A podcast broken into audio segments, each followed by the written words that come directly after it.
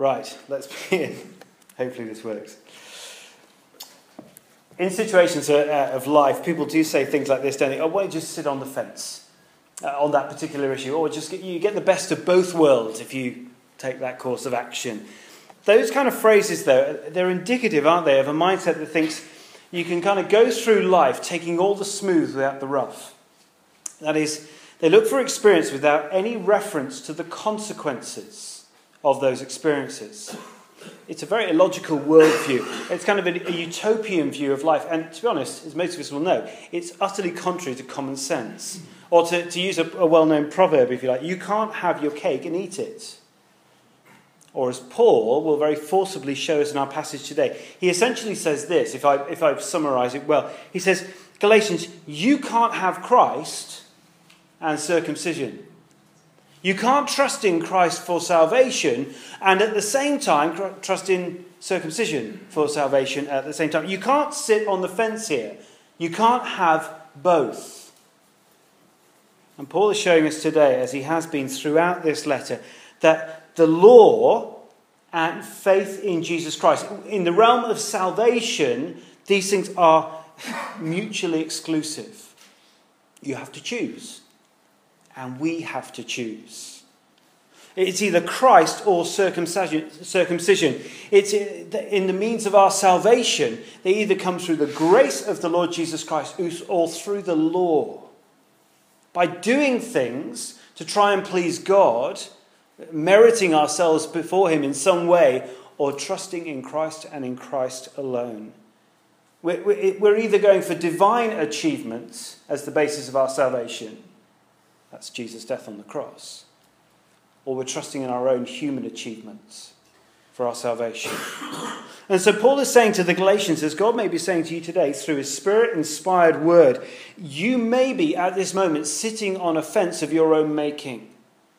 Uh, the fence doesn't exist, my friends. Uh, you either have to trust Christ, life, death, and resurrection, or you've got to trust yourself. You either come before God in utter humility and realize you have nothing to offer for your salvation.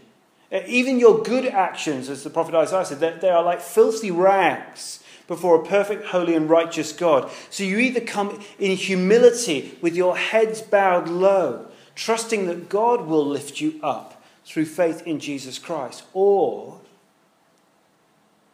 you come trusting yourself you may be a little arrogant in that position. You think a little bit more highly of yourself than you ought. You think you can merit yourself in some way before a holy, perfect, and righteous God. but the point is, we have to choose. You can't sit on the fence and have a bit of that and a bit of that. No, you have to choose. Now, the Galatians had chosen, they trusted the Lord Jesus Christ. They come in humility. They've been saved from the justice that their sins deserved. And, Paul says, they're free. They're free. As Christians, they knew the wonderful, liberating freedom that Jesus Christ offers us through his life, death, and resurrection. Paul had mentioned, if you look back uh, in chapter 2, verse 4, he mentioned the freedom that Christians know right back there. And here, as he begins chapter 5, look at verse 1. He's reminding the Galatians of that same freedom when they've chosen Christ and not themselves. So let's look at verse 1. You, you get the idea. It is for freedom that Christ has set us free. Now it's interesting there, that, I don't want to get too kind of grammar kind of heavy here, but the noun and the verb are both freedom there. Which is interesting. It tells us both the means and the end of freedom. Jesus Christ has freed us so that we as Christians can be complete, completely free both now and always. Uh, but the sobering point that Paul is making here in these opening verses of chapter 5 is that this freedom that Christians enjoy can be lost. And here's my main point of today. Uh, if you're worried about the outline, it's quite full. But the first point is the main point. It's got four points in it. And then they're just application points, the last one. So don't panic. All right, so d- don't lose your gospel freedom. It's our main point today with a few subpoints in there as well. That is, he's saying you can't sit on the fence. The gospel calls us to stand firm, to be definite, to be decisive, to choose, and to choose Christ alone. Christians are set free, and we know the freedom of, of being free from the justice our sins deserve. It is utterly liberating. It is life transforming. It is joyful. It is a fulfilling life, a fulfilling freedom. But any freedom of value needs to be maintained, it needs to be fought for, doesn't it? We enjoy a number of freedoms in our country, and they are wonderful freedoms, aren't they? I was reading the uh, Metro newspaper this week. It was just lying there, and Cafe Nero opened up, and there was, there was an article about a, um, a, a court case that's going on at the moment in the High Court, uh, and the judge uh, was, had to make a comment to the jury because they were getting slightly agitated because one of the witnesses was wearing a full face veil, a Muslim lady. Now, here's what the judge said. In this country, everyone is entitled to express any religious view they wish, or to hold no religious views. These are, whether I'm not going to make any comment about that particular case or any that particular lady, but these are the freedoms that we as Christians enjoy and work hard to maintain, don't we, in this country? We resist any attacks on those freedoms political or religious freedoms, they, they require a kind of a vigilance, don't they? And actually, good law to maintain them, and the responsibility of those under the law to maintain them and keep them. And likewise, Paul is saying to the Galatians Christ has brought you the most precious freedom he, through his own body and blood. Protect it, stand firm in it. That's where we get to our first also sub point there. Stand firm. It's a war kind of phrase, it? It's, resist attack, essentially. And Paul is not saying that Christians can lose their salvation here, no. But we can lose our freedom by being enslaved once again to the fear, that insecurity of trying to own our own, earn our own salvation. See, the sad thing is that the Galatians knew what it felt like without the freedom that they enjoyed when they trusted uh, Christ. Have a look back, if you can, to chapter 4, verse 3. Paul mentions there that once they were slaves before, that is, they were slaves, they were bound to pagan idolatry. Let's think about it in terms of someone who lives and only lives for kind of climbing the corporate ladder. It's that kind of chasing after something other than God. They were slaves to that before they turned to Christ. It controlled them to a degree. They trusted that for security and assurance in life. But now, having trusted Christ, they were turning to something else. They were then turning, they were now turning to a kind of a religious kind of moralism, doing something religious to get them right before God. The example here is circumcision. And interestingly, Paul is kind of putting those two things together. Once they were involved in pagan idolatry, they were slaves to that, now they're involved in kind of religious moralism, and they're slaves to that too. And essentially, Paul is saying that these are kind of the same thing. It's spiritual slavery both ways. Now, it's interesting, uh, just kind of make it contemporary language to us, you don't really put the kind of the corporate junkie and the local liberal vicar together in life, do you? But it's interesting, Paul is kind of doing that. He's saying they're both slaves because they're trusting in something other than the one who gives total freedom, namely the Lord Jesus Christ. See, the Galatians, having trusted Christ, were, were, were giving away that freedom that they once enjoyed by becoming now slaves to kind of a religious moralism, by doing stuff to kind of earn salvation before God. And they were feeling all the anxiety and all the guilt and all the burden that trying to earn your way to God brings. They were losing their freedom, that joy. Paul uses the terms, they were yoked to it, weighed down by it. And so Paul warns them about the specific issue. We get that um, in our second little subpoint. Do not add to Christ. Look at the words he uses, though, to begin verse 2. It's very strong. Mark my words, he says. I don't know if you any parents out here say that kind of thing to their children at times, but maybe I'm the only one. But there's a very emphatic use of the word. He says, I, Paul. That is, he's saying, I, the Apostle Paul, the one who has taught you about all this freedom that you can enjoy in Christ. And then he uses a really, really a pastoral, warm phrase. Listen, my brothers. Essentially, his arm is around them at that point. They've been listening to this group called the Judaizers. I can never say that word, but it's, it's something like that, Judaizers. Um, let's read a, bit, a, little bit, a little bit about them if we can. Turn to Acts chapter 15 with me, if you can. That is on page 1110. 1110. Acts chapter 15, verse 1. Here is um, Paul at the Council of Jerusalem. Uh, this is Acts is a historical account of the apostles uh, once Jesus had returned uh, to glory. And here is uh, Paul in Jerusalem. And he says, Some men came down uh, from Judea to Antioch, uh, Pisidian Antioch. So that is one of the Galatian churches. Okay, that's a historical account. And they were teaching, and what they were teaching, he says in, in Acts chapter 15, it, this is like their slogan, if you like, these false teachers of Galatians. This is their slogan. Unless you are circumcised according to the custom taught by Moses, you can't be saved. Why don't you flick down then to verse 5 as well? The, this, what does it say then? Some of the believers who belonged to the party of the Pharisees stood up and said, The Gentiles, that's the non Jews, must be circumcised and required to obey the law of Moses. People have become Christians from a non Jewish background, and they say, No, you've got to become circumcised if you're going to be saved.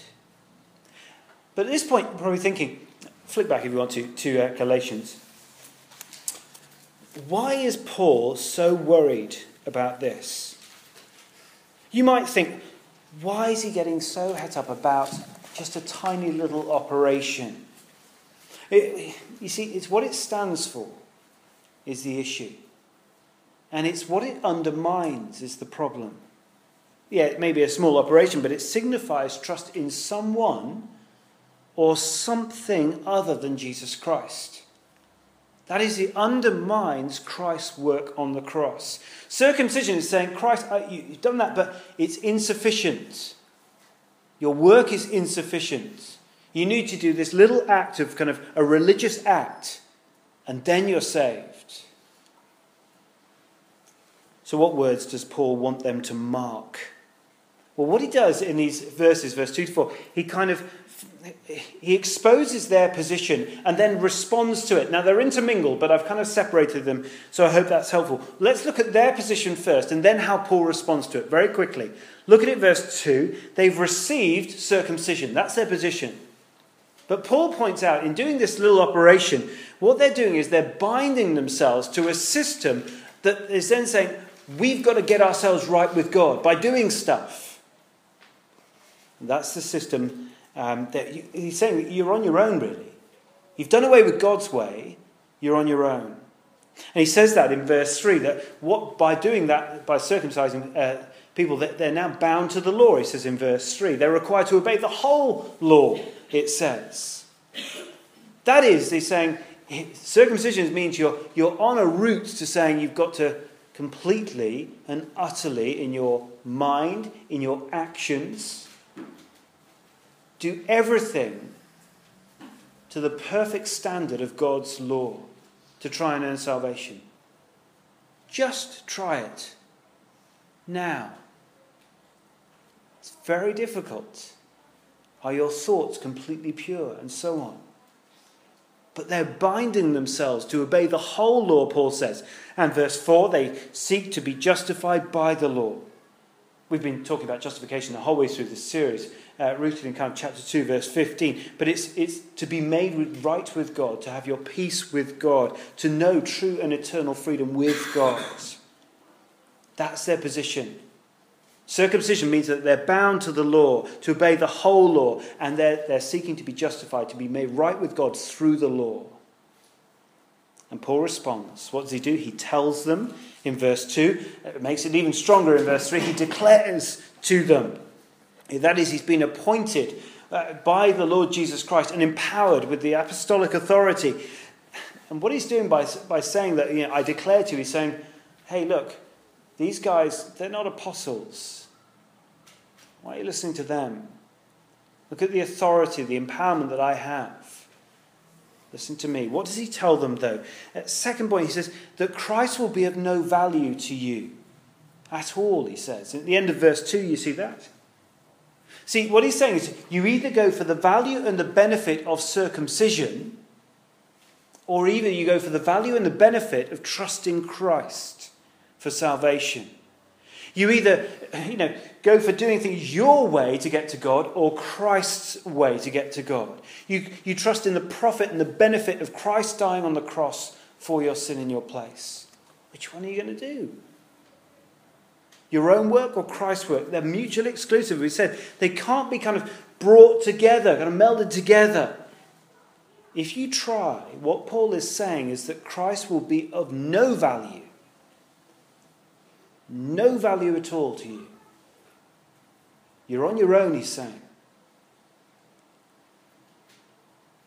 The result, though, look at it, verse 4, is pretty stark, isn't it? You'll be alienated from Christ. You will have fallen away from grace, he says. Now, at this point, the commentaries go ballistic because it seems like, you know, really, Paul? I mean, that's quite shocking language. Is he saying that Christians can lose their faith here? No, because that would be utterly inconsistent from what he teaches elsewhere. And look at verse 10, actually, just in this passage here. You'll see he, he, has, he expresses his confidence there that they will turn their backs on the false teachers and turn back to Christ. Uh, he's confident that they won't lose their faith, that they won't fall from grace. So, why did he use such strong language here? Alienated from Christ, fallen from grace. And what Paul is saying, I think, in verse 4 is that if you trust your own means, that is, here, what he's talking about is circumcision, and you don't trust Christ, if you continue in that, you will show yourself to be someone that never fully trusted Christ in the first place. Now, John, in his letter, 1 John chapter 2, verse 19, I think puts it really well. He, said, he puts it this way He says, speaking of some of the followers, some of the, the, the, followers of the Lord Jesus Christ, he says this They went out from us, but they did not really belong to us. For if they had belonged to us, they would have remained with us, but their going showed that none of them belonged to us. Let me summarize it if I can.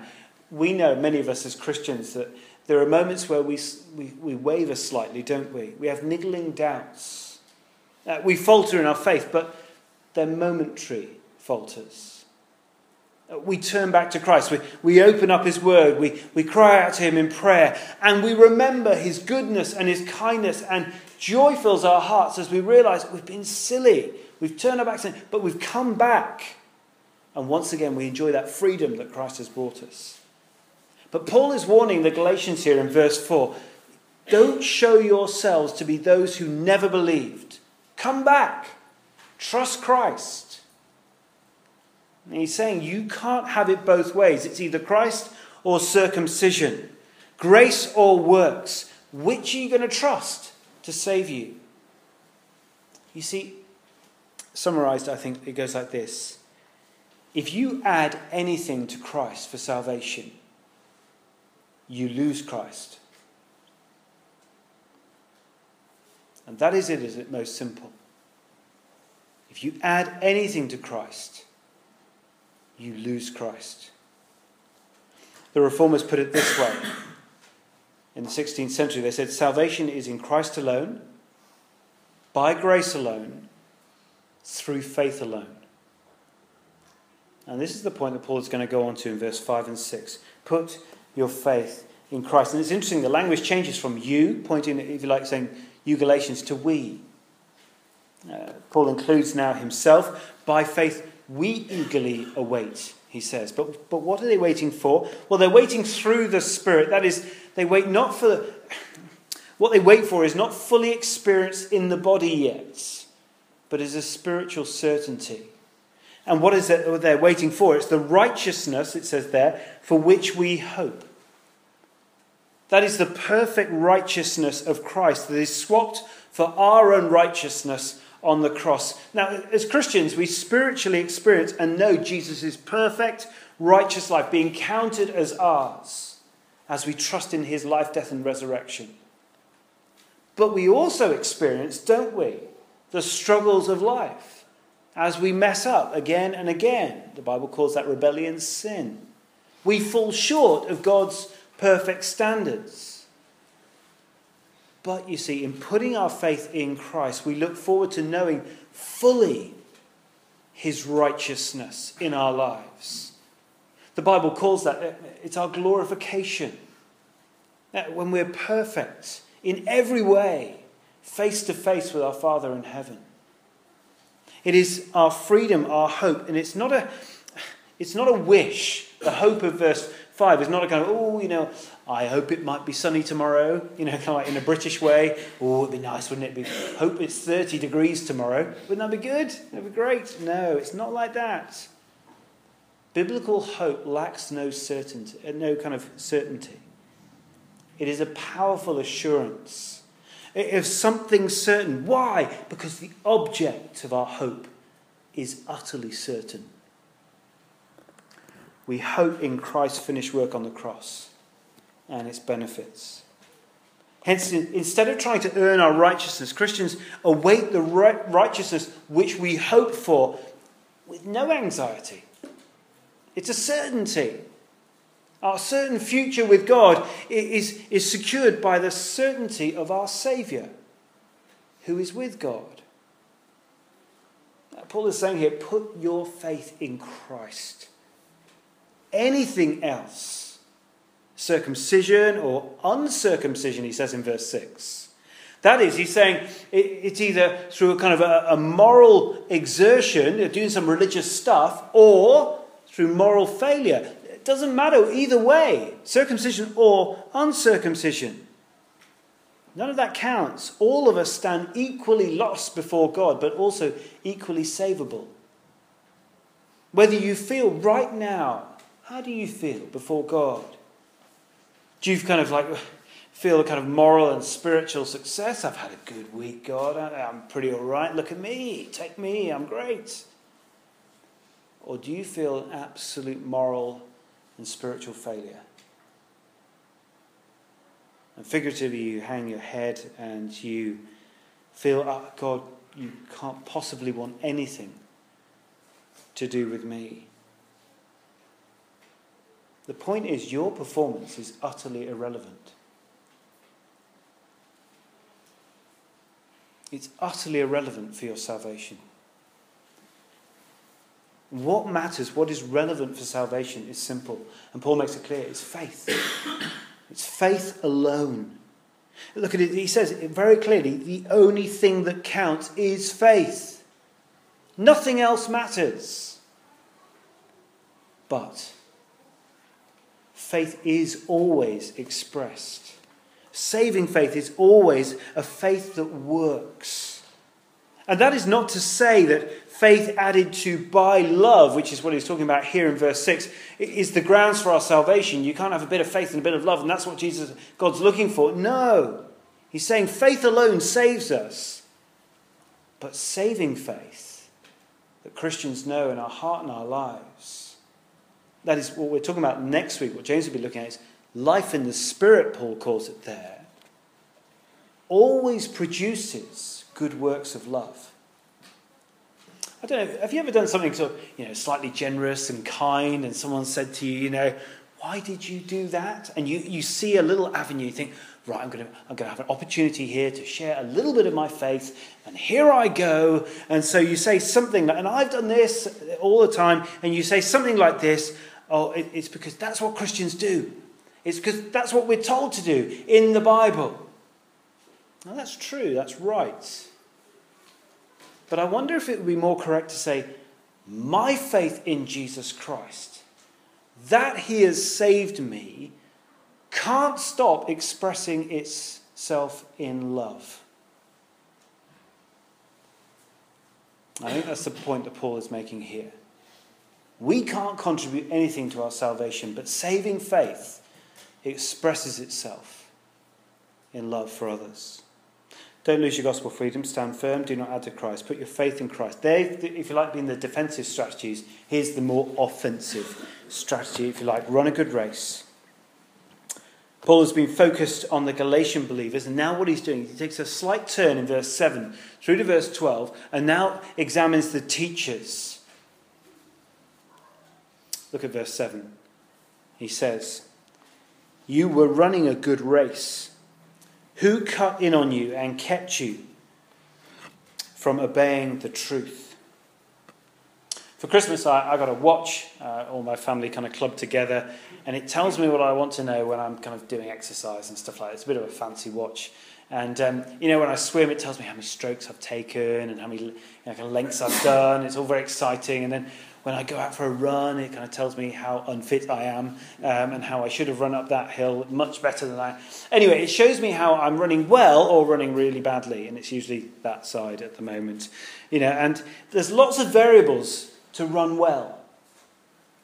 And my watch tells me about all of those. And that's Paul is saying here. You need to run well. If you want to know what, uh, if you want to know the freedom of Christ, if you like, in your lives, you've got to run well. Not, not let people push you off your course, if you like. What is it to, to run the Christian life well? See, it's not just to believe the truth, it's not just to live a morally upright life. It's both, as he says here. It's obeying the truth, living it out, marrying your belief with your behavior. John Stott put it really well this week. He, put, he said this Only he who obeys the truth is an integrated Christian. His creed is expressed in his conduct, his conduct is derived from his creed. Now, they see the Galatians are being hindered by these false teachers. They were running well, but now they're kind of limping along. And if they carried on like this, the warning has come already, hasn't it? They'd fall from grace. And so Paul, if you like, begins by looking at these false teachers and, and unpicks why they're so dangerous. I'm going to run through this very fast.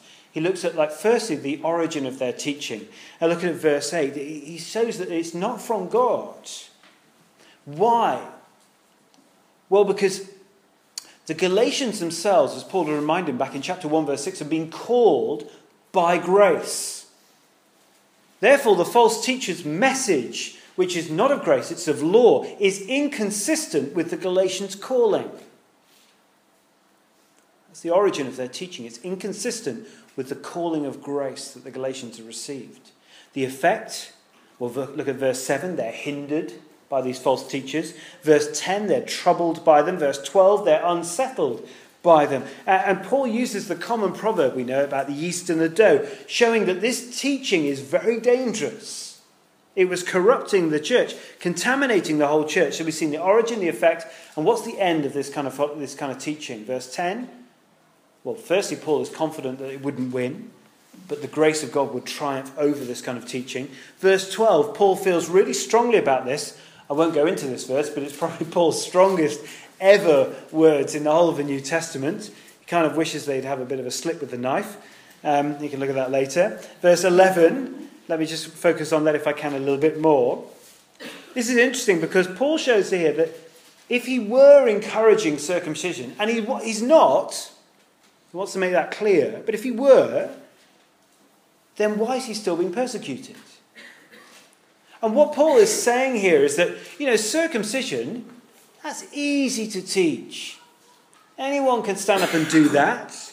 It's a crowd pleaser. It'd be like, it'd be like me standing up and saying, yeah, for salvation, guys, all you need to do is make sure you buy the big issue every week. Uh, you know, you're a nice kind of chap, average, not too goody, but not too baddy. Don't murder anyone. But if you, know, if you keep on those kind of parameters, you're okay for salvation. That's pretty much what he's saying. Salvation by doing stuff, you see, whatever the stuff I put before you, salvation by doing stuff is just flattery. But Paul preaches Christ. And that is utterly offensive to human pride. It's unpopular because it's unflattering. And what does it do? It invites persecution. Because you're telling people, oh, I'm sorry, guys, you can't save yourselves. You need someone else to save you. See, Paul is showing here that the true preaching of the Christian gospel, trusting in Christ alone, his work on the cross will always be offensive. If he uses the word literally there, it's a scandal. As I mentioned last week, the Isaacs will always be the ones who are persecuted. It was true of the Old Testament, it was true of Christ and the apostles, it's true of the church throughout all the ages. We may live in, a, in an age which prides itself in its tolerance, but when you dare to say that the proverbial fence that so many of your friends would love to sit on, when you say that there is no fence at all, you either choose Christ or you're on your own, and when you make clear that the cross is an offence, you have to expect a reaction. If we're to run a good race, as Paul longed for the Galatians, we must not be hindered, troubled, or unsettled, but lean firmly on Christ, knowing that a decisive faith in Him will always be an offence to some. But we must not throw away that freedom, but rather stand firm in it.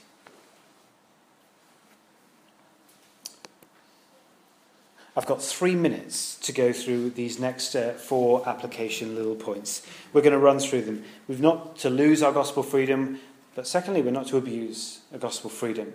Four brief points. Firstly, do not indulge the flesh. You see that at the beginning of verse 13. Christian freedom, it's, it's freedom of the conscience, um, and it's freedom from the guilt of our sin. And the Galatians have been called to this freedom by the effectual, you see the effectual calling of God there in that verse. God takes the initiative, calls us into freedom. But isn't it interesting? Most people, most onlookers to Christian, uh, Christians and the Christian faith, think that Christianity is, is more slavery than freedom. But the freedom Christians know is not, it's not an anarchy.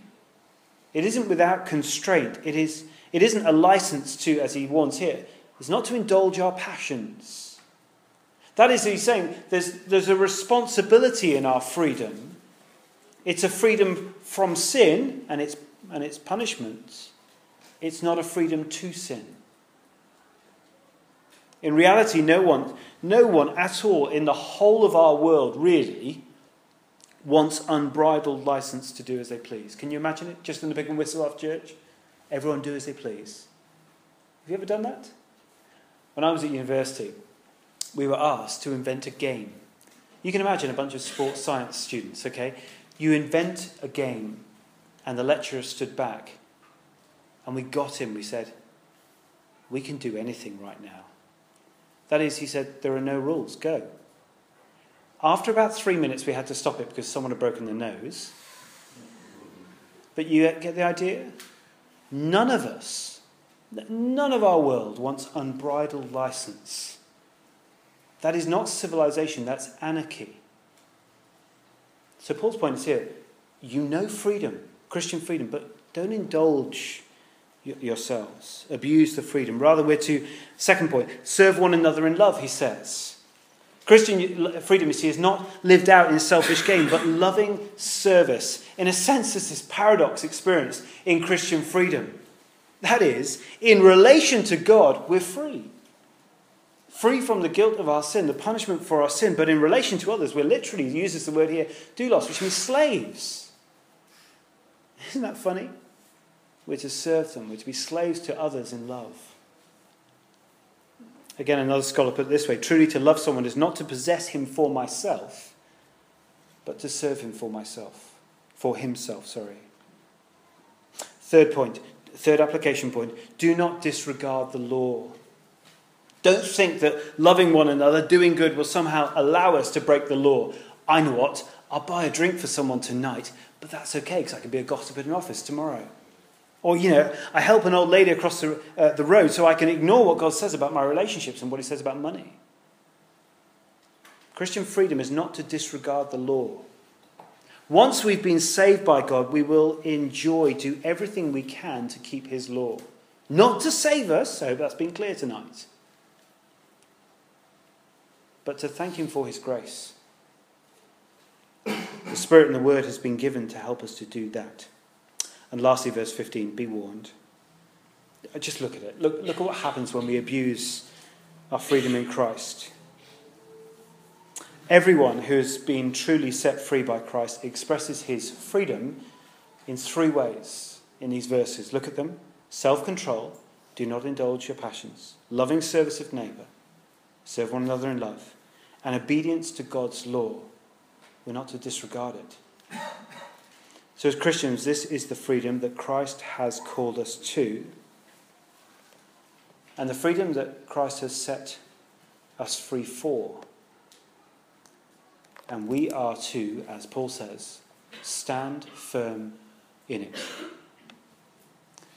Just in a moment, uh, quietness of our own hearts, why don't we pray that that might be so for each of us? But if we do not know the freedom that we've just been speaking of here in Christ, maybe this is the moment you do need to trust in the Lord Jesus Christ and pray to Him and come humbly before Him and trust in Him and in Him alone.